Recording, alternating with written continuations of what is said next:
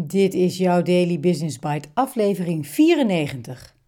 Alleen het hoognodige doen op je werk, dat is juist heel verstandig. Door Japke de Bauma in NRC. En ik ben je host Marja den Braber. Je luistert naar Daily Business Bites met Marja den Braber, waarin ze voor jou de beste artikelen over persoonlijke ontwikkeling en ondernemen selecteert en voorleest. Elke dag in minder dan 10 minuten.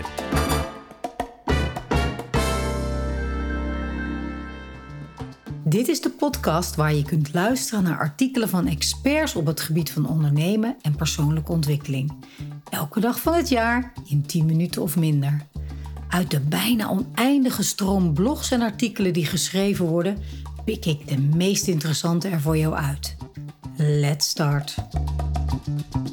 De nieuwe trend op de arbeidsmarkt is quiet quitting. Alleen het hoognodige doen en niks extra's. Experts vinden het onverstandig, maar Japke de Bauma juicht het toe. Quiet quitting is niet quitten, het is voor jezelf opkomen. Het allerbelangrijkste dat er is op je werk. In mijn opwinding over de krappe arbeidsmarkt, waar ik de vorige twee weken over schreef, had ik helemaal quiet quitting gemist. Volgens het AD de nieuwe trend op het werk. Het komt uiteraard uit Amerika en het is alleen nog maar het hoognodige doen op je werk en niks extra's. Dus je laptop om 17.00 uur dichtklappen, alleen je toegewezen taken uitvoeren, niet meer s'avonds je mail bekijken en meer tijd doorbrengen met je familie. Experts vonden het niet verstandig om daaraan mee te doen, want zonder dit stapje extra mis je de boot in je carrière. Maar ja, het is iets van de jonge generatie, die door corona de verbinding met de arbeidsmarkt is kwijtgeraakt en een andere opvatting over werk heeft dan ouderen. Toen ik het las, dacht ik drie dingen. 1. Amohula. 2. Quiet quitting is helemaal niet nieuw. Overal in het land klappen al miljoenen jaren hele volkstammen hun laptop om vijf uur dicht, zelfs als ze geen zak gedaan hebben. En drie, er is helemaal niks mis met het hoognodige doen. Dat is hartstikke veel. Ik wou dat ik dagelijks het hoognodige afkreeg. Want quiet quitting is niet de kantjes eraf lopen, zoals voormalig Schiphol topman Dick Benschop met zijn jaarsalaris van 6 ton en zijn stomme praatjes op tv. Of dat hele leger in Den Haag, dat al jaren het toeslagenschandaal hoog op de agenda heeft staan. Als ze daar het hoognodige hadden gedaan, hadden al die ouders al lang hun geld gehad en waren de rijen bij de security op Schiphol al lang verdwenen. Werkgevers mogen zich in hun handjes knijpen met mensen die het hoognodige doen. Ik denk dat al die jongeren die dagelijks het hoognodige doen, sowieso tien keer meer doen dan menig Scrum Master in een jaar. Quiet quitting is niet quitten, maar je grenzen stellen.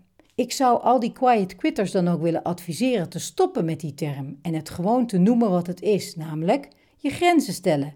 Het allerbelangrijkste dat er is op het werk. Ja, werkgevers hebben er belang bij om dat een negatieve kwalificatie te geven, alsof je daarmee stilletjes naar de achtergrond verdwijnt. Maar dat is het helemaal niet. Quiet quitting is niet quitten, maar doen waar je voor betaald wordt en onbetaald overwerk weigeren. Maar het meeste ben ik tegen dat quiet. Hoezo quiet? Je moet helemaal niks quiet doen op je werk. Juist dan verdwijn je naar de achtergrond. Je moet alles luid doen, zodat niemand meer om je heen kan. Nu zijn het vaak de mensen die het minst doen, die het meeste lawaai maken, die aanmächtig door de gangen met dikke dossiers lopen te zuchten hoe druk ze het hebben die het geluid van hun mail zo instellen dat er steeds een harde ping klinkt als er iets binnenkomt. De nieuwsbrief van de Jumbo, mail van hun moeder, de laatste update van Minecraft. En luid tijdens vergaderingen hun mening verkondigen om te verhullen dat dat het enige is wat ze doen.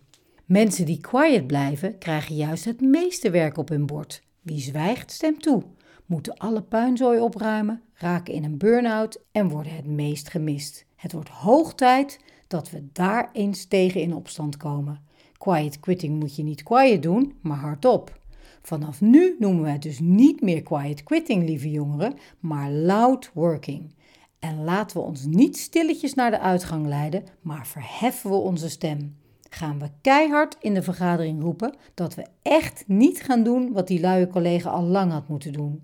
Wijzen we luidkeels op onze magere salarisschaal bij alles wat we doen. Protesteren we als er iets over de schutting wordt gegooid. Verkondigen we luid dat we al onze verlofdagen gaan opnemen. Zeggen we hardop dat we alleen nog ons eigen werk doen en als ze meer willen, voor jou tien andere werkgevers. Als de recessie straks weer toeslaat, is het vroeg genoeg om ons allemaal weer quiet en burn-out te werken.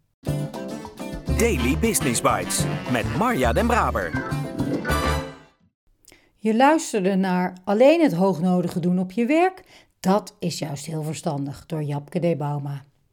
Ik had je wat meer perspectieven over het onderwerp quiet quitting beloofd. Nou, dan kan Japke D natuurlijk niet ontbreken, want die vindt er wel wat van. Heerlijk. Meningen van experts waar even de vloer mee aangeveegd wordt. Niet op één punt, maar op drie punten. Amahula, niks nieuws. Hele volkstammen doen dit al miljoenen jaren. Sinds ik de term al een paar keer ben tegengekomen, laat ik die zo nu en dan eens vallen in wat teams. Wat ik leuk vind om te zien, is dat er altijd wel een glimlach verschijnt of een gelach in de groep.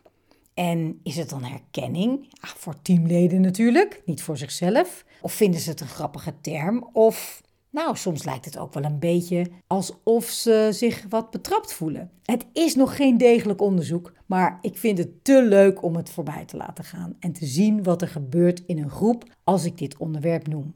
Nog even terug naar Japke. Ik vind het advies om het geen quiet quitting te noemen, maar juist loud working briljant gevonden.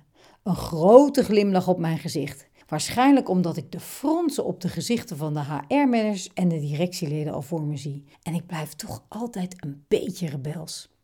Ik onderzoek nog even verder en ik spreek je graag morgen weer.